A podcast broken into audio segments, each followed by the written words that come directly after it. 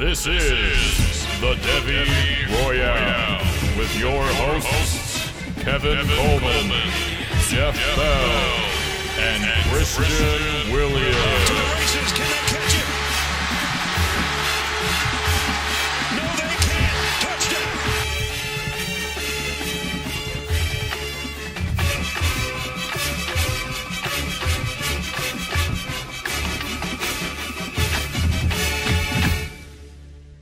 What is up, everybody? Welcome to another episode of the Devy Royale. We're back at it, and we are. It's exciting time right now in college football. We are going to be talking about 2024 running backs in a little bit, but we're going to dive right into conference shakeups. And we've had some big news the last week, and we've all been talking about it. But even I think it's been such a crazy week. An hour ago, we had some other big news drop in our on the timeline, and so this thing is going to be ever flowing. This is Jeff's favorite topic. I've never seen Jeff get so excited as a middle-aged man over conference realignment, but here we are. Uh, so let's start with the first one. The Big Ten added USC and UCLA effective in 2024. So it's coming. What is your take as a Big Ten aficionado, Jeff, about this move? I mean, they had to. They had to make this move with Texas and Oklahoma going to the SEC. Everybody was kind of watching the Big Ten. How are they going to counter it? It, you know, through all this, it's kind of been the SEC clearly is on top, and then the Big Ten has kind of been viewed as the second conference. And so, if they didn't have a counter to this SEC movement, what would have happened and and would we have been in a place that you know would ohio state have started to talk about leaving if the big ten wasn't able to have a, great counter? Would michigan follow them? Now they have te- they have usc and ucla in and that those were probably outside of the the teams in the acc who are kind of bound up right now due to two constructual agreements um, those were the two biggest teams that they possibly could have landed and so bringing them in and opening up that demographic, really hitting into Los Angeles. And so much of the, the talk around all of this expansion is TV based and getting into new markets. And so bringing the Big Ten over to the West Coast, over to Los Angeles. And we know that when USC is humming, USC Los Angeles gets behind them like no other. And so we haven't seen that for a couple years, but now that Lincoln Riley's there, they're in position there and now the Big 10 is positioned great to grab onto that momentum and really kind of make them the team in the um, Big 10 West. Yeah, so everything is very crazy, and I'm still trying to kind of find takes on it because so the first thing I, I want to tackle is why UCLA over programs that have actually been more successful, like like Oregon or Washington. Washington has made a college football playoff. I, I think people tend to forget that because the program's been down. Um, but I think wasn't it the first or second year that Washington snuck into the the college football playoff? Am I making that up? They did. They No, played didn't. Alabama. It was when Yeah. John Ross was there. Right. And so uh, you look at those two programs, and the news came out that they were, you know, considering the Big Ten's kind of just holding at this point because there is the report that they're looking to add more teams.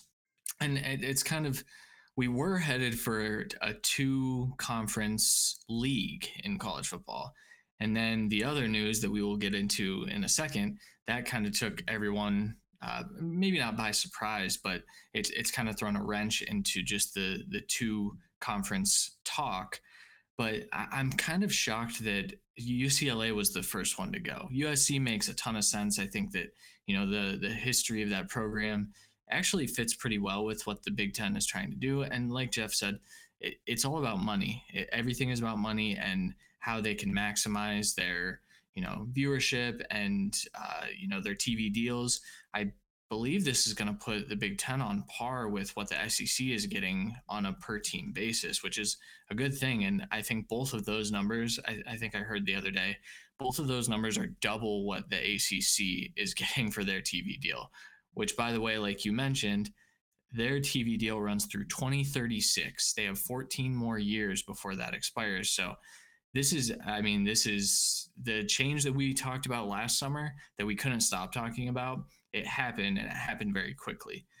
Um i you know i don't know where exactly we want to take this but kevin what are your thoughts here Well, I will. I, I, do know the answer about the UCLA thing. Is is the re, is the the Big Ten wants schools in the AAU, which is basically the American Association of American University for Research Universities. Like that is their like number one thing. And I know that the Cover Three podcast talked about that too. That like that's the number one right now. If it doesn't have that, if a university isn't that, it's not going to the Big Ten as as of now. And the other big fish out there is Notre Dame that they wanted to add to there because of that AAU and that uh, kind of area there. So I know UCLA is part of that. I feel like USC and US UCLA is kind of a package deal. I feel like those presidents probably were like, hey, if we're going to do this, we're going to do this together. Travel wise, I think it can make sense. I even saw something for travel where they're thinking about doing neutral game sites. So they'll travel to like Chicago and play Rutgers and Penn State there, like the, you know, different sports, stuff like that. Like, so they're going to get creative on this. But to Jeff's credit, I do think that we have to look at like, hey, they had to do this to make themselves more relevant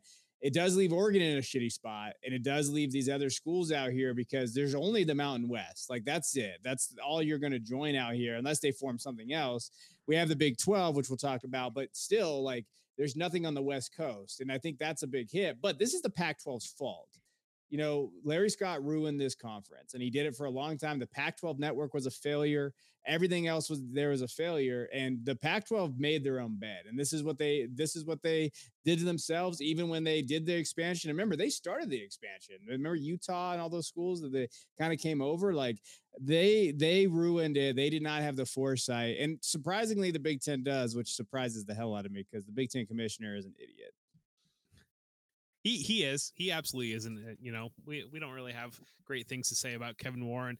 Um, I think, you know, Oregon. Yeah, Oregon's sitting it there in the lurch, and I mean, we kind of talked about it pre-show, but the ceiling on UCLA, I think, as a package, especially with USC, is just a different place than Oregon. You know, Oregon's got everything tied in with Nike, but um, you know, kind of God forbid Phil Knight passes away, what happens to University of Oregon? Do they have that funding through Nike? Do they have those relationships anymore? Or they kind of fade to the back burner and you know they where they were for decades before they really kind of took off in the 2000s. So, and the other thing too, Kevin hit on it perfectly the travel. So, w- when you've got USC and UCLA, you can bring out, especially in the non football sports, you can bring out Michigan and Ohio State in package, and one can play USC one day and one UCLA next, and flip flop like that. And I think that that was probably a big part of it. But it was also not wanting to leave without your rival. You mentioned Notre Dame, and that's the one that we're really kind of sitting waiting on. What's going to happen with Notre Dame? Because the Big Ten and Notre Dame have kind of done this dance around each other for really decades now at this point, and you know, Notre Dame went with the ACC in 2020 when we had that COVID year. And I think that that kind of hurt some feelings with the Big Ten. But now USC is obviously one of the biggest historic rivals for Notre Dame. And I think the other thing to, to bear, monitor, and see what's going to happen, Kevin also hit a great point on the AAU. And, and there's two other great prestigious organizations sitting out in California between Stanford and Cal and where are they going to end up? Because they kind of seem like they'd be good foils for the Big Ten as well. Now that they've gotten UCLA and USC, Stanford is another traditional rival for Notre Dame. So kind of eh, Notre Dame is is so heavy on that tradition, playing those rivals, and and they we know Michigan is one, we know Purdue is one. So adding USC, if they were to able to add Stanford, then you start to build. Okay, Notre Dame, you can play your traditional schedule within the constructs of this conference that we've building around you and and I wonder if that makes it more appealing to them. Yeah, and the other part with Notre Dame is I mean you mentioned they went with the ACC during the COVID year but they also committed to continuing to to play the ACC. And so I think that that matters because the ACC is in a really weird spot. I don't know if you guys want to just dive into that part next. Yeah, so, let's go to ACC. Let's talk about so, it. So so I mentioned that the the TV deal runs through 2036, and I've been trying to do some research to find out if teams can just say, you know, screw it, we're we're going to leave anyway. And really, it, it's tough. They they signed over their rights for that TV deal, including Clemson, Miami, all of these teams that are reportedly heading to the SEC. They signed over their rights to the ACC. However, if you start to look at you know, I mentioned that the ACC is getting about half of what the SEC gets on a per school basis. Some of these schools could say, you know what, if they want to fine us, if they want to sue us, it doesn't matter because we're rolling in, in money at this point. We can fight it. We can just push out the litigation. And so I'm very, very curious to see what ACC team falls first. I think it will fall um, because I do, you know, I do think we're still headed towards two super conferences with all the really good teams, and then the Big 12, which again we'll talk about that in a second. But the ACC is in a really, really weird spot because they are so locked in singularly compared to you know some of those other schools that we're talking about. And the the caveat here is that Notre Dame is tied in with them, and so it, it's very, very tricky. I'm very, I think Notre Dame's going to be the first one to fall of the ACC schools, even though they do still have football independence. They are committed to playing ACC teams in all their other sports, and that's where I think it gets a little, a little murky.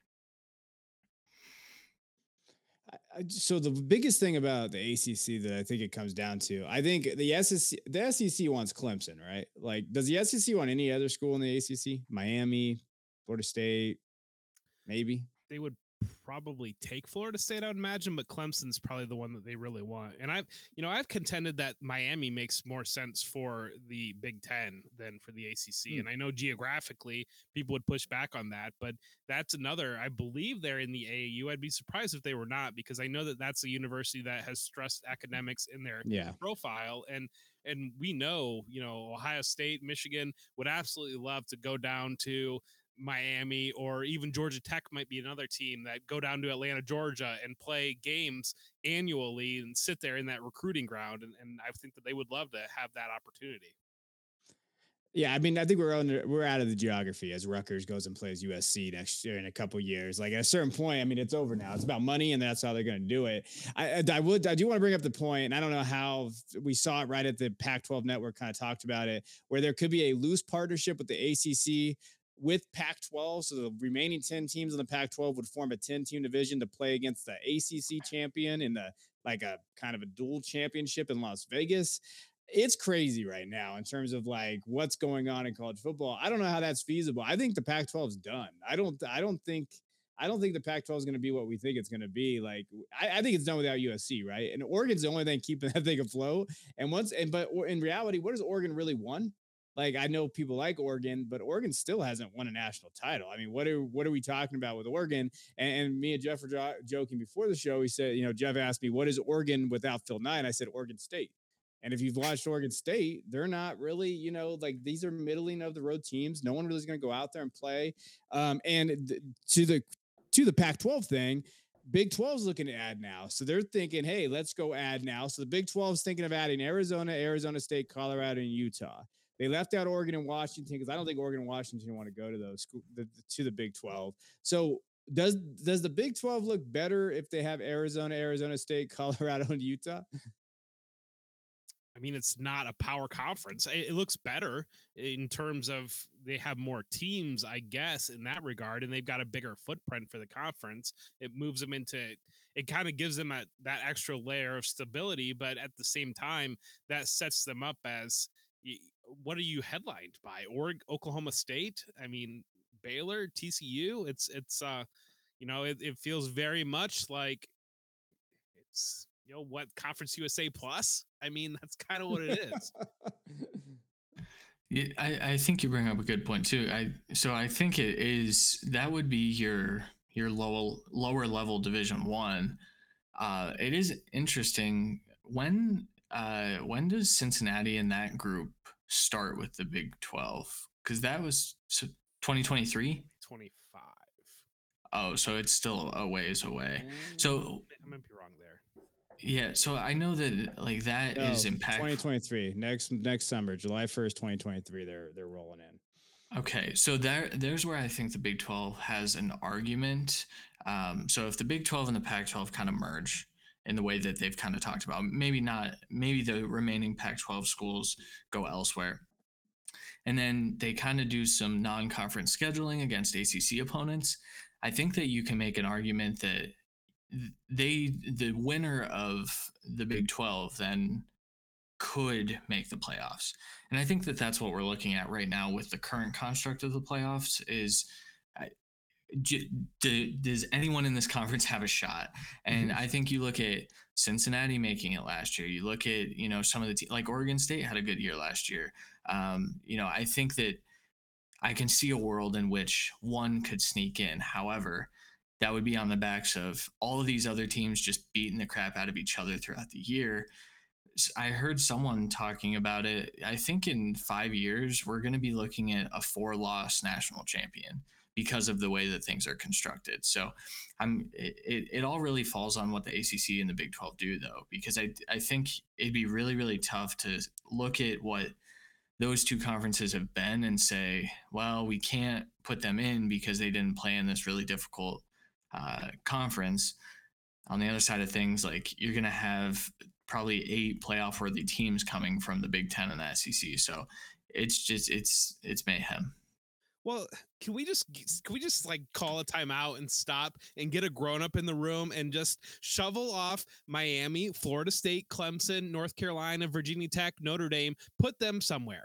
And then okay, you take the remnants of that. You take the remnants of the Big 12 and you take the remnants of the Pac 12.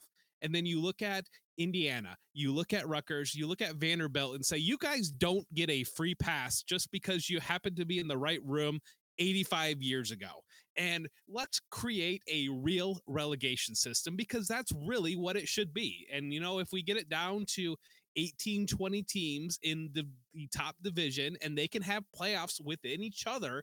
And yes, maybe you'll get to a four loss champion after they play 16, 17, 18 games but do that have two conferences almost you know you could call them the afc and the nfc if you wanted to then you could play one game at the end of the year you could even call it the super bowl and it could be that's that's it you know that it's not that complicated. We have a structure for this. We have english soccer that has relegation in place. Indiana university or vanderbilt university should not get a free pass to cash four times checks what oregon is cashing just because they happen to be in the right boardroom and have the right friend. And just create a relegation system. The bottom three or four move out, and the top four, whatever, move in, and you can kind of work within these structures. And you know, you'll probably have a big section of, of Division One that let's stop pretending that Ohio University and Miami University and the MAC can actually win the same national championship that Alabama can win, and put them in a somewhere where they actually belong, and let those kids actually play for something. And just stop. You know, this is where you need to end up. It's that I am I am grateful and, and thankful that Kevin Warren has had this much foresight to get to even this point because uh, that's way more credit than I gave him. But at the same time, it, there just needs to be some governing body. You know, we could call it even the NCAA, whatever it might be, that could be the adult in the room and actually do something and actually set up a system that can work for the next future. Because eh, the way that things are moving so fast, it's I we have supposedly some of the smartest minds in America involved in this. And I don't know if the smartest minds in America says anything right now, anyways. But we've got universities that we are sending all our future children to to learn. And yet, I still don't have the faith that the people in charge actually are able to deliver what you we can sit here and talk, and we can talk in five minutes and come up with the perfect solution. Well, that's because of politics. Like when you're thinking of like Who cares? of college football, I know, but you know how it is. Like, but to your credit, Vanderbilt is trash. Like I've done the manifesto for Vanderbilt all off season, and I look at their roster and I'm just like, what would Vanderbilt go in the Pac-12? Four and eight, maybe You're lucky. Lucky, yeah. Like, are, are they better than Arizona? Because I don't think they are. I think Arizona would beat Vanderbilt. Like, and Arizona is probably one of the worst teams in the Pac-12. And so, like, w- what we really do need, yeah, we need we need Dad to come in the room and say, okay, here's what we're doing. This is how it goes. But we need a college football czar. Like, that's what we need. But we don't have that. We have, well, yeah, Jeff Bell will nominate. um, let's see. Any other points before we get into the running backs? I, I think you know it's going to be crazy. I don't know what it's all going to look like by 2025, but I do think that there's going to be two super conferences. Are we all kind of in agreement there's going to be two big ones? It's Big Ten and SEC. Yeah. So I, I think there's the two big super conferences, and then you're like lower level division one right there would be ACC and Big 12. But then that again, like Jeff said, Ohio University, the the MAC, you know, all of those like lower level schools, that's your division two at that point. Like you, you, we need some major, major restructure. So yeah. um, by 2025, I don't know if all of this is all completed by 2025. And I feel like this is going to be a recurring discussion on this show over the next two years. If, you know, we're still doing the show in two years, which we should be because it's a great show. We have fun. If if there's no expansion of the playoff, you're going to get to a point where if we only have four teams making the playoff, you're going to have a three loss Big Ten or SEC team make it over a one loss ACC team, and and they're going to get real mad when that happens. And I think that that's if nothing else changes beyond this point, that will be the catalyst. You're going to start to have, or you're going to have an undefeated Cincinnati or whoever it might be versus a three loss lot just lost in the SEC championship game, Alabama, whoever it might be, going in over them, and that's when you'll really start to see rubber meet the road and, and change happen if it doesn't I, happen already. I would love to see, and we'll move on. And this is a crazy idea I just thought of in my head, but I would love to see like if you have two super conferences, they get four bids for the playoff, and then you have those kind of ACC, like we said, if they're still around, then they get like maybe three bids, and in those lower level Division two we're talking about, maybe they have a playoff themselves, and the champion gets to go be like the eight seed. And then you say, okay, well, you still could play for something to get to go do it, get in the big show and see. And then I don't know how it would work, but I, I, I college football is not going to be the same. And it's, it's, it, it's just, it's a sad day. Yeah. Really quick on that, that idea. I mean, really what that would do is that then your, your prize for winning the lower level championship would be you get the TV revenue from the playoff game. Like, yeah boom, it doesn't matter if you have no shot. Like at least you get the revenue, right? It's all about money. But it's you know, you you talk about college football. I don't know. Once we kind of entered the playoff era, college football was never the same. And really, once we got started getting into expansion, you know, I talked about when um, Texas A&M really lost, broke with Texas, and right in that window, you had Nebraska breaking with Oklahoma, you had Missouri and Kansas, and you know, you had West Virginia, Pitt, these games breaking up, and um, you you might laugh at like West Virginia and Pitt, but to two schools to two areas of the country, that game meant a lot. And so now, like when you watch rivalry weekend, it, it, really is dead. And you've got Ohio State, Michigan, you've got the Iron Bowl, and you got what else? Florida, Florida State. I mean, it, it just doesn't have the lux the luster that it, it used to have. Now, under this system, if you start to free up a little bit or you start to get a little bit of movement, we might get that back a little bit. So it, it's almost yeah. like we might, it might feel more like college football. And, and what's really going to die is probably the bowls, but that really depends on how big the playoff is because ESPN's still going to want to have those bowl games and still have that programming. So I, I kind of, yes, it's going to look different. It's going to feel different, but at the same time, I think that there are individual elements that might have been lost that we're going to be able to get back. And it's still going to feel like college football. You're still going to have Ohio State still going to hate Michigan. I mean, eh, you're still going to have those things regardless of what happens. I don't like change, Jeff. I'm not a big change guy. Uh, yeah, you know. All right, let's move on. Let's go to the 24 running backs. Uh, we're going to be talking about five top our top five guys, and then like always, we'll talk too much, and we'll talk about some guys that we like because we can't shut up about that. Um, we're going to start with you know running back one, TreVeyon Henderson, Ohio State. Last year we saw him at 1,200 yards, 15 touchdowns on only 183 carries, so he averaged about six yards a carry. Uh, but he also had 27 receptions, 312 yards. He's our consensus running back one in the class. I mean, he's my consensus running back one in college football. Um, and this is coming from a you know a guy that hates Ohio State, but I think he's my favorite. God, that just made me throw up my mouth. He is my favorite player in college football. Like he is one of my top guys. I love watching him play. Like he's that good um, of a runner. Jeff gets to see him every day and every weekend. You know when he's watching Ohio State when he doesn't have to deal with his three kids. What do you like about TreVeyon? It's the explosiveness, his uh, ability in within the box in a short area to make you miss and still continue to um, go on beyond that.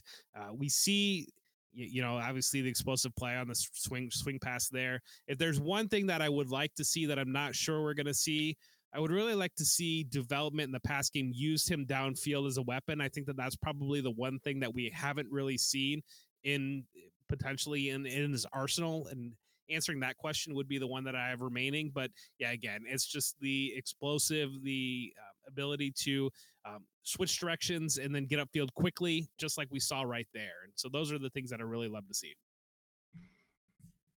Yeah, he's very good.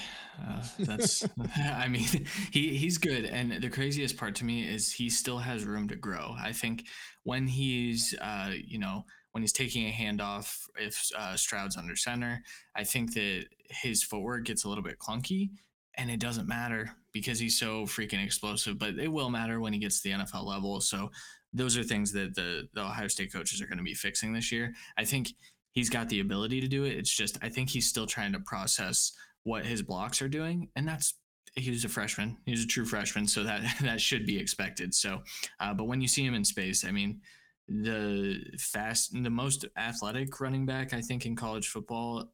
If you combine also, you know, the the skill that he does possess, just a, an incredible, incredible talent. I think he's actually uh, he's better than Bijan Robinson, Robinson, who we talked about as the consensus one for the 2023 class.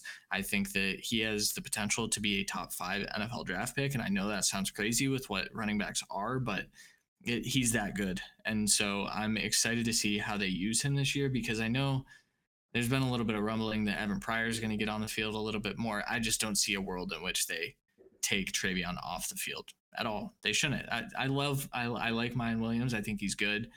He shouldn't be on the field. Just give TreVeyon 400 touches.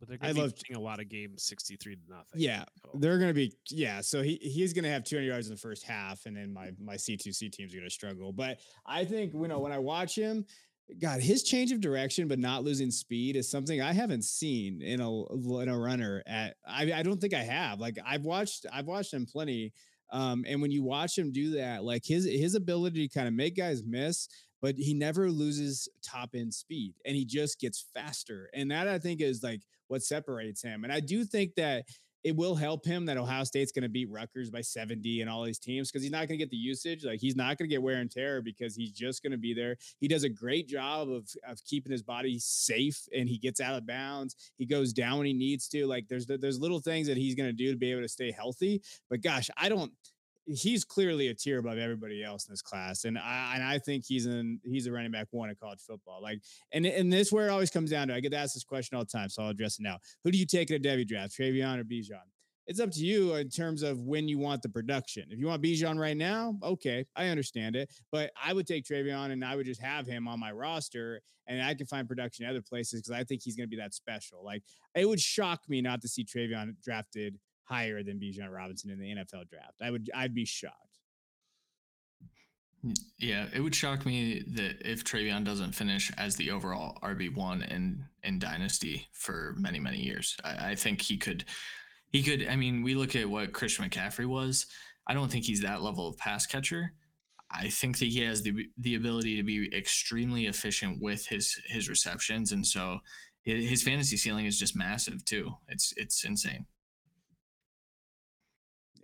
All right, let's go to running back two, which is these guys is running back two, not mine. Uh, but it's all right. Braylon Allen from Wisconsin. 186 attempts. He came out last year as kind of a hybrid linebacker safety. Had to jump in because Jalen Berger is a is a dum dum, uh, and he jumped in. He played really well. 6'2", 238, 186 attempts. Like I said, 1,200 yards, 12 touchdowns. I think the one knock for Allen is he doesn't have the receptions. He doesn't have the passing work. I mean, Wisconsin's not going to do that anyway. But eight eight catches, 39 yards. So we didn't see that. Plus, he was 17 last year. If you haven't heard the 75 analysts tell you that. Um, but I do think that he's he's a big boy. Like when you watch him on tape, I mean, he's going to be a big guy. He's able to break tackles, do all those things. He's raw though, and I don't know necessarily like he's going to have to get better in terms of kind of his lateral agility. And he's he is he he's young and he's going to be able to grow into that. Um, but there's some things about his game that needs needs to get better. But I think raw potential, I think I, uh, through the roof for me. What about you, Jeff? Yeah, I mean, based on potential, I based on his ceiling, I feel like he should be potentially Devy running back three. Is that out of the question? I, I mean, looking at the landscape, and you know, I, I, think that there's a lot of pushback on like, well, don't home, helmet scout. Uh, are we watching the same player to say don't helmet scout? That Wisconsin, yes, Wisconsin turns out running backs, but are you it's the opposite. Are, are you knocking him because of the helmet that he's wearing? It, it's wild. Like this kid, look how big he is for 17 years old, and he's got the speed. And yes, he's got things he needs to clean up. And we haven't seen involvement in the running game and in the passing game. The reality of is with Wisconsin, we aren't probably going to see involvement in the passing game. So that's going to sit as an open question but you know he's a former DB too, and DBs ha- do have some ball skills. So I think I wouldn't write off completely not having him in the passing game just because we're not going to see it in Wisconsin. But again, just the size. He's got the speed package. It's checks all the boxes, and outside of if Jahmyr Gibbs wasn't sitting down in Alabama and and you know the questions that we've got with Zach Evans, it feels like maybe Braylon Allen should be the Devy running back three. Yeah, uh, to me, his his running style is kind of a mixture of AJ Dillon and Nick Chubb. Uh, obviously, a lesser version. He's not in the NFL, so he couldn't be as good as those two players. But I think I, I do see a little bit of Chubb where he just bounces off tackles. He's a, a, a I, I would say a patient runner. I think I, I don't know that I would go with patient as more so he will run into his blockers uh, right in in the back and then kind of wait there that's fine for a 17 year old to be doing that in at one of the highest levels of, of college football in the Big Ten. I think he's going to grow, like Jeff said. Um, I don't know about the lateral agility though, and and so that's where I think Nick. I, I get more AJ Dillon than I get Nick Chubb because I don't think AJ Dillon has it, but I also don't think it matters a whole lot. You know, you look at what a thousand yard rusher can be in the NFL, and I mean, this kid screams that. Yeah, and, and to Jeff's point about the helmet scouting, I, I, I tweeted something about Braylon Allen, and someone's like, "Well, of course, it's Wisconsin and the offensive line." The offensive line was bad last year for Wisconsin. They actually ranked outside the top 40 in adjusted line yards. And so when you looked at that, Allen actually overcame a lot of things from that line. That line got better towards the end of the year, but they were not very good at the beginning of the year. And Allen kind of carried them and he carried him with Graham Mertz at quarterback. Graham Mertz is not a good quarterback, and so when we're thinking of kind of the the concepts there, I don't think we're thinking of the Wisconsin teams from five years ago that just ran down your throat. Like, but even then, Jonathan Taylor is what dynasty running back one now we have to remember this as we go through these guys. Like, yes, he plays for the same team, uh, but I do want to see the lateral agility. I think that's the key. He's strong as shit. I mean, this kid is really strong. Like, you're looking at what he's been able to do over the offseason. We see him power playing and had puts all the videos on social media. Like, he is that good, and he's got upside, and you know he's going to get produced. Like, he's going to produce at Wisconsin. They're going to give him the ball over 200 carries at least this year. Um, so we're going to see that. I just, from an NFL perspective, and he doesn't, he, from a fantasy perspective, pass catching is kind of important, especially if you're playing in PPR leagues and those type of things. And I don't know if he has that. Like, I think that's the area where I I rank the next guy, Will Shipley, a little ahead of him just because of his pass catching ability. Um, but I think it's these two guys are pretty much in their tier with themselves. Like Allen and Shipley, I feel like are are in there. So let's jump over to Shipley. Uh, 5'11, 205. Last season, 149 attempts, 739 yards, 11 touchdowns. He had 16 receptions, 116 yards, and 7.3 yards of reception there for Clemson. Down Clemson year, but I, he still was able to kind of produce last year, and he's wearing gloves. Jeff loves his running backs that wear gloves. Um, so, Jeff, what do you think about this guy? You mentioned it, you know, the ability in the passing game, and really he was the lone bright spot on offense for Clemson last year. And so, so he, that bears mention coming in as a freshman and, and coming in and earning the top the depth chart. He kind of started out slower. Was he hurt to begin the year, or was that um, that's what I thought. Yeah, he was injured to begin the year, and then bit. able to overcome yeah. that and and, and lock Dabo's, in. And so Dabo's a dumbass, and he was starting. You know, all the uh, what's his face? I can't even remember his name anymore. Sorry, go ahead, Jeff. I don't remember his name either. Kobe Pace. Yeah, Kobe Pace. Kobe that Pace, was Christian's yeah. guy. Yeah. Yeah. Yeah. Yeah. No. No, but no, but you know, Shipley shows the ability in the passing game, and, and that's the biggest thing that you see. And then you see on film here his ability to get small, get upfield, and so those are things that you love to see, especially out of a freshman. Yeah, I'm pretty sure he was getting Christian McCaffrey comps when he was a sophomore in high school, if I remember correctly. well, I mean, I feel like exactly. That's yeah. Uh, that, that's why it was coming. But also, he does have a skill set that's pretty similar to what McCaffrey is, except I think he's a stronger runner. I think that between the tackles, Shipley is good. He is really, really good at manipulating the second level of a defense. He's really, really refined in setting up his blocks for a true freshman. Like where Braylon Allen has the physical raw tools, I think Shipley has the actual skill and ability as a running back, and he can develop. He's got uh, room on his frame to add five to 10 pounds. I'd love to see him get there.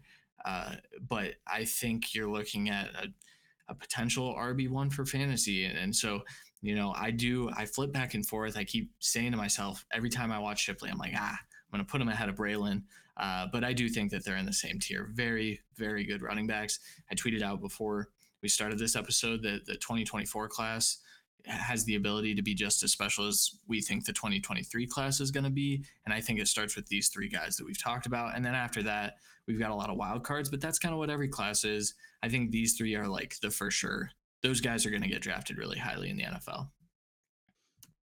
Yeah, and and to their point, I mean, to that point too with Shipley, I think that when you watch him run inside, he can do that. Like usually some of these guys, like you know, these scat back guys that we talk about, like oh yeah, swing passes, those type of things. He can go inside and, and he can break tackles. He can kind of run there. I think he's going to go off this year too because I got to lean on him pretty heavily. I don't know if you guys watched that tape, uh, but I when I was watching that tape and I've been watching, DJU is very bad. Like I, there's no way DJU is going to win that job this year. Klubnik's got to win it because watching him and him throwing behind receiver after receiver after receiver and running back can't even throw a flat pass. Like these are things that like you notice about DJ on tape, and I'm just like, God, Shipley's to benefit from basically having those other guys and a new staff. I mean, it, kind of a new staff. I know, he, I know Dabo always promotes from within, but maybe a new eyes, kind of get him out in space, using him a little bit better. We're to see his usage go up. So I think for us, those are our tiers. Hey, we got Henderson, we have Allen and Shipley. And then we, you know, when we look at the 24 class, it gets a little murkier after that. Uh, number four, we have Michigan guy Donovan Edwards, six foot 202. Uh, really didn't rush the ball too much last year, 35 attempts, 174 yards and three touchdowns, but did so some some things in the passing game 20 receptions 265 yards 13 yards average for reception and i think that's kind of where he set us apart. I believe he had a game he had 10 receptions or 11 receptions whatever it was um, and he did set himself apart there. I like donovan it's just the the problem is is that he has blake corum there they're going to do a run heavy 50-50 like Hassan and and Corum did last year. It's going to be kind of the same thing. So it's going to be up to Edwards to vault himself over that over Corum and say, "Hey, I'm the guy in this offense," like Hassan kind of did towards the end of the year last year. Um, it, but I, I I still think Donovan's undervalued right now. Like you can get him in leagues second or third round, and it's like, hey, if you can get him that late, I think that he could vault himself into this top three discussion. What do you think, Jeff? my concern, my question who's going to be the power complement if they're going to kind of have that offense that they had last year? Because Corum and Edwards, they are, I think they're different players, but they're similar body types and, and they're similar stylistically. Edwards is a more polished receiver and, and potentially the most polished receiver in this entire class. And I think that that bears mention. We know coming out of school. I think he was what the RB four, so he's kind of sitting in that yeah. same range still. Um, but Corum is more of that uh, big play hitter compared to Edwards. Has a l- little bit more of the athleticism, but it does concern me that it feels like they're missing a compliment the way that the offense played last year, and, and maybe maybe they turn JJ McCarthy into that, and maybe they kind of use him that way, or I don't know what they're going to do with that offense. But yeah, he's got the receiving skills that you love to see, and he's a very fine refined receiver question on him is going to be the athleticism. Does he have the next level athleticism? Yeah, I think Jeff makes a really good point. I think we're looking at maybe Tavierre Dunlap getting a, a, bigger role this year and taking some of those power back carries. But then what does that look like? Because I think it's worth noting that him and Corum play the same type of game and that uh, I actually think Edwards is a better receiver. I think he's the better running back overall. I do have some questions about his contact balance. I don't if you, if you're watching the YouTube, if you watch all of those plays, he goes down on first contact almost every time, and as a runner, it's more prevalent. But uh, his his hands are that of a slot wide receiver. I mean, he goes up, he attacks the football like a wide receiver, and that's always really promising to see. And when we're talking about fantasy, you know, pass catching is if you're playing in PPR, which most people do, or at least half PPR, um, that's valuable. That is valuable. So I think that Edwards is going to find a role in the NFL. I'm worried about Harbaugh and what they're going to do with that running back room, though. So, you know, that second or third round draft pick right now, it might feel a little rough after this year. Uh, but once Corum's gone after this year, I think you're going to see Edwards kind of really break out in 2023. Yeah, I would argue that Edwards is the best receiver on the team like out of everybody, like even the wide receivers. And the because like when you look at the wide receivers, I know Roman Wilson's there, Ronnie Bell's coming back. Andrel Anthony, apparently some people really like him. Um, and Cornelius Johnson are there, but like those guys don't pop off to me. I, in reality, I think in this offense, they're going to move Donovan Edwards to the slot a lot. So they're going to move him to the slot. They're going to have Corum in the backfield. They'll have Dunlap there as well in the backfield. And you're going to see kind of what you saw last year with Edwards in the slot getting a lot of targets and catches. And that's the area that we're going to see. Um, and because the offensive coordinators that they brought up, it's just the offensive line coach and the quarterbacks coach. They're just doing a co, co thing from last year, and and the guys have already talked about. It's literally the same offense as Gattis, just a little, just kind of little, you know, various uh, variances things there. So I think that when you're looking at it, I think Edwards could play a little bit more receiver, but I do think that shows the versatility. And the next year he'll just go off. I think that's the that would be the ideal ceiling play if you drafted. All right, Jeff doesn't want to talk about Michigan anymore. He's he's he's a hater. All right, so let's go to number five, last one.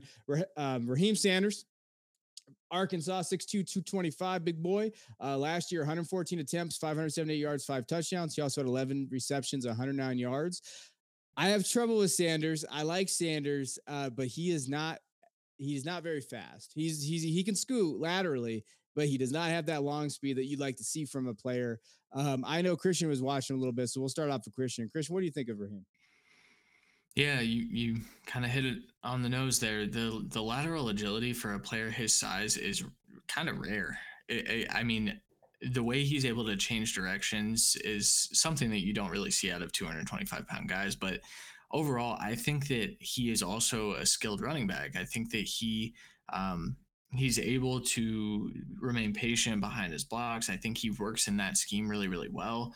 I think that, you know, the long speed, I've talked about it. I think long speed often gets overrated, but he is pretty slow. I mean, like we talked about, I talked about Pat Garwo last uh, when we did the 2023 running backs. I think he's probably faster than Sanders at this point. Yeah. Sanders has some time though, and he's got a, a, frame where if he needs to cut maybe five to 10 pounds to get a little faster, I think he can do it. Um, I, I don't think he should sacrifice a whole lot. He looks to me like an early down running back at this point, and maybe that's not as valuable for for fantasy. But man, would I love my my favorite team to have him if I'm an NFL fan. It's like slow DeMarco Murray. I kind of feel like like run style, body style. Um, but we know in that Arkansas scheme, they're going to be run heavy and they're going to feature. You know, they they love to line up behind um, Sam Pittman's offensive lineman, and you know KJ Jefferson has the liability at quarterback, and expect Sanders is going to get the ball a lot. I would expect this year, and kind of in that scheme, use him as the hammer, and then they they have a bunch of different um, faster, quicker guys that they like to use on the pitch man on that. And so that's kind of where I expect that we'll see his role settle this year. Um, Christian always hits it perfectly right on the scouting report. And so I think that he did a great job there. But um, again, yeah, if he doesn't have that top end, that opens up questions on um, is he translate to the NFL? I don't know what he is right now. Like I don't I think he's a late day two guy. Like if I had to put a value on him and like and that worries me, right? Because we're talking about like fantasy wise and everything there.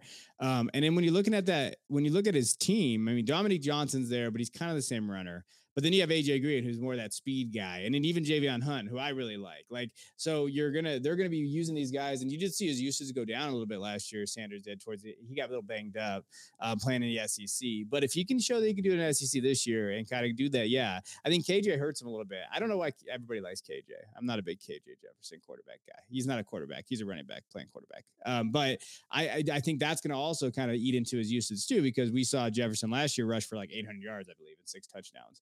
Um, I like Raheem.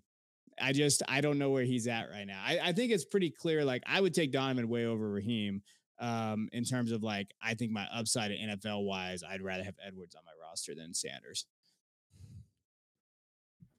All right. We have anybody else that we want to talk about? Christian, do you want to mention anybody in this this area that we haven't talked about? We have a couple minutes. I think it would be smart to leave some of these guys for later. Um, okay. I don't. Let me let me just take a little peek. Okay, you, we're going to talk about this player, so we can just when we hit on the the games later, I think we'll hit on enough guys. So, all right. Jeff, Jeff's ready to move on. He's he's glaring at me. All right, let's we're gonna go to games. Uh, Jeff's gonna read us something so we can maybe make some money, and we will go from there. Yeah. Or do you have a fantasy league? Do you need to, a trophy for your fantasy league, or maybe a belt for your fantasy league? Check out Trophy Smack and use code the Devy Royale, and any purchase gets you a free ring. So make sure to go to Trophy Smack. They can customize whatever you need for your league. TrophySmack.com. Code the Devy Royale. And while we're at it, we uh we should mention our, our friends over at All 22 as well. Uh, we are still offering our, our 40% off if you use our promo code TDR22. All 22 incorporates real football and fantasy football and kind of intertwines them. It's very, very cool. We have a draft coming up here very, very soon uh, for the first league that we put together. I'm not prepared for it just yet, but uh, we can help you get prepared for it. Uh, so check that out, all, tw- all-22.com and then promo code TDR22. Let's get into the sportsbook rundown. It's, the, sports Sportsbook, rundown. Uh, last week, Kevin won three to two. Jeff and I both went two and three. So Kevin is on a two win streak Right. uh, for the sportsbook rundown, which I think is the first time since like 2021. I feel like so. Uh, this week we are uh, we're gonna pick some Wimbledon matches like we did last week. Sports are in a rough spot right now, so just bear with us. You, Uh-huh. you know how it goes in the summer, uh, but we're very close to college football. So first one that we're gonna pick is Rafael Nadal versus Taylor Harry Fritz. Uh, the surprise entry into the semifinals, quarterfinals. I don't know where we're at. We're semifinals, I believe. So, um, Kevin, who you taking here? I haven't watched tennis in years. Um, I'm gonna go Nadal just because I know Nadal. Nadal's good, right? Yeah. Yeah, yeah. I'll go with Nadal as well. Man, I don't want to jinx him because I think Rafa is the goat tennis player, uh, but I'm gonna take him because I think he's gonna win and just keep making me look good on on that take. I want him to beat Djokovic. But uh, next one we have Christian Garin versus uh, Nick Kyrgios. Uh, Kevin, who are you taking here? I will take um, I don't know, Christian, I guess, just for you. Sweet. I'll Jeff? take Nick, just to be different. You don't want to say his last name. I don't even think I'm saying it right. I think it's Kyrgios. Uh, Kyrgios. I There's don't a, know. there's a G, right? Yeah, yeah, it's a weird name. A G Yeah, is it's silent. When when has the G ever been silent? I need Grammarly to tell me. Lasagna. Uh, Lil Wayne taught me that. Oh, wow. Um, I'm taking Kyrgios. He's one of the most talented tennis players of all time. Uh, he's just a hothead, and he doesn't want to be good. But I think he wants to be good this time around. So, uh, all right. Uh, I don't want to do this. Uh, Major League Baseball: Detroit Tigers versus the Guardians, and this is the game on Wednesday of this week. Kevin, who you taking? I'll take the Tigers. Jeff. Tigers. Yeah, I'm gonna take the Tigers too, because I would love to jinx the Tigers at this point. Uh, they just routed the Guardians. Well, I think the game's still on, but whatever. Uh, then Giants versus Diamondbacks. What'd you say?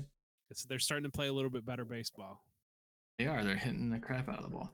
Uh, Giants versus Diamondbacks, also on Wednesday. Kevin, who you taking? I'll take the Giants. Okay, Jeff. Diamondbacks. Okay. I'll take the Diamondbacks. That sounds good. Um, okay. What player ends Scott Fish Scott Fishbowl 12 day one, 101 in ADP? The options Josh Allen, Jonathan Taylor, Patrick Mahomes, or we'll just go or other because I think limiting our, our choices here makes some sense. Uh, Kevin, who do you think ends up the 101 in, in SFB 12? Well, it'll be Allen in everybody's league but Jeff's. I don't have the 101. That's true. Uh, Jeff, who who do you think it'll be? I'm just gonna say Jonathan Taylor just to be different, even though it's gonna be no. I'm gonna say Josh Allen. It's gonna be Josh Allen. I'm not going against my guy Josh Allen. I was really struggling to put stuff together, and we're gonna have a tie, and it is what it is. But that's where I went. You did a whole thing there, like arguing with yourself there. Yeah. It- That I'm gonna happens go for, Pat. like, I think we forget that um, you know Scott Fishbowl is made up of a lot of industry folks, but it's also a lot of just fans of, of football and fantasy football. And I think that Patrick Mahomes is a sneaky pick here. I think that uh, he could end up the consensus 101. I think the scoring kind of lends itself kind of to him. He's not getting the the first down bonuses as much as Josh Allen, but uh, I'll go Patrick Mahomes. Screw it. And that'll do it for the Sportsbook Rundown. Prospect, Poker. All right, let's uh, go over to some prospect poker. So we're gonna play some poker. Rules of the game are pretty simple. We're gonna toss three cards in the river. We're gonna play poker, but while we do that, we're gonna talk about some uh, some of those other running backs that we did mention. Uh, we're gonna start with some biggest risers of the 24 class and some fallers that we think you guys should be aware of and should kind of step away from. So, Christian, why don't you give us your riser? Yeah, first riser or first player I wanted to talk about was Montrell Johnson. So uh, he is actually, I believe, my RB5 in the 2024 class. He's a transfer from Louisiana to Florida to follow his former head coach. And it looks like he's going to start for Florida this year. He's a big guy. He's got patience. He's got NFL size. Uh, there's a lot to like with Montrell's game. So I, I think he's going to start to rise up some boards.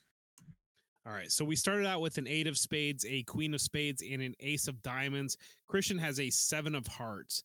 So my choice is Evan Pryor from Ohio State. And of course, I'm going with an Ohio State guy, but Evan Pryor deserves mention. Evan Pryor was a good recruit coming out. He's completely re- reshaped his body, and, and the coaches have just raved about him all spring long. He was a star in the spring game. And yes, the, the opportunity, it's questionable what's going to be there outside of TreVeyon Henderson but they've made a point that they're going to get Evan Pryor involved, and I think you're going to see him closing out a lot of games. And um, he's this guy is talented, and he deserves mention. He's going to fly under the radar, but he's got the the type of game that will translate well to the NFL in PPR format because I think he's going to be a very good receiver out of the backfield. And I got a nine of hearts. Yeah, I'm going to take uh, Byron Card- Cardwell. Excuse me, at Oregon. I think that he's going to win that job, and I think he has. I think the spring really showed him that he could be that, and I think uh, I think he could be that running back in that offense that they're going to run. Um, Car- um, Dan, you know, landing up there. I think he could be really good. You know, he kind of came on towards the end last year. He was a four-star recruit coming out, and he just kind of sat behind Verdell and these other guys over there. But he had 417 yards last year and three touchdowns. Um, he didn't really do anything in receiving work, so we have to see that. But I think that he's a guy to keep an eye on, especially in this class. A six of diamonds. So we got nothing. All right. Uh, the guy I think is going to fall a little bit is LJ Johnson, the Texas A&M kid. I actually liked LJ Johnson's high school film, and that's really all we've seen from him. Unfortunately, he didn't really get on the field last year. Um, and so, where I think I'm a little nervous is Achane's going to be the starter, and there are reports that Ainias Smith is actually going to move into the backfield and and be kind of part of that tandem. And the reports are not good on what LJ has been. The coaches tend to still feel that he's a talented player, but I think ultimately with where he's been drafted, he, it's inevitable that he's going to fall a little bit just sitting behind Achane. Christian's got a four of hearts. So my choice, uh, Kamar Wheaton. So Kamar Wheaton was a five-star prospect, went to Alabama. Um, don't exactly know what happened to Alabama, but now he's at SMU and he might not even be the starting running back for SMU because Jalen Spriggs is back and, and he was the starter last year. So Kamar Wheaton falling down from a five star recruit in this class and, and viewed as going to be the next guy and ending up as maybe not even the starter at SMU um, has to be a knock on his stock. And where is it going to end up? And I've got a two of diamonds. uh, yeah, my guy is Alton McCaskill from Houston. I think non-power five guy, not top speed. We've seen this before. Like he's going to score touchdowns, and he did last year. Uh, he had 16 rushing touchdowns last year, so everybody loves him in college fantasy and C2C. Uh, I just don't see an NFL upside with him right now. I just I, I don't do it. I don't put my my my chips in that basket. Um, so I'm going to stay away from him. A seven of diamonds. So Christian went with a nine. No, I Jeff won. I won with oh. a nine. nine high. That's nice. disgusting. Uh, on McCaskill too, didn't he tear his ACL? He did. Is that correct? Yeah. Yeah. Okay. So yeah, he's toast. Sorry. Um, you hate to see it. Okay hopefully he can bounce back. But now, next up, and the penultimate, uh, we are going to play a little bit of blackjack. The way we play blackjack is we play blackjack with trivia. You get a trivia question, get the answer right, you get a beneficial outcome. Get the answer wrong, and you get a bad outcome. So Christian starts us off with a 16. Kevin is sitting on a 12, and I'm going to flip up a 17. So that puts Kevin up first. It would be awesome if I had a, a question for him. You know, I don't either. So, me, Kevin, do you have a question that you would like to ask me or Christian? Um, yeah, I do. I do. I do. I do. What, uh, Jeff? You're you're around for this one. What was the New York Jets' original name? The Titans, the New York Titans. Holy shit! You knew that. Yeah. He's old.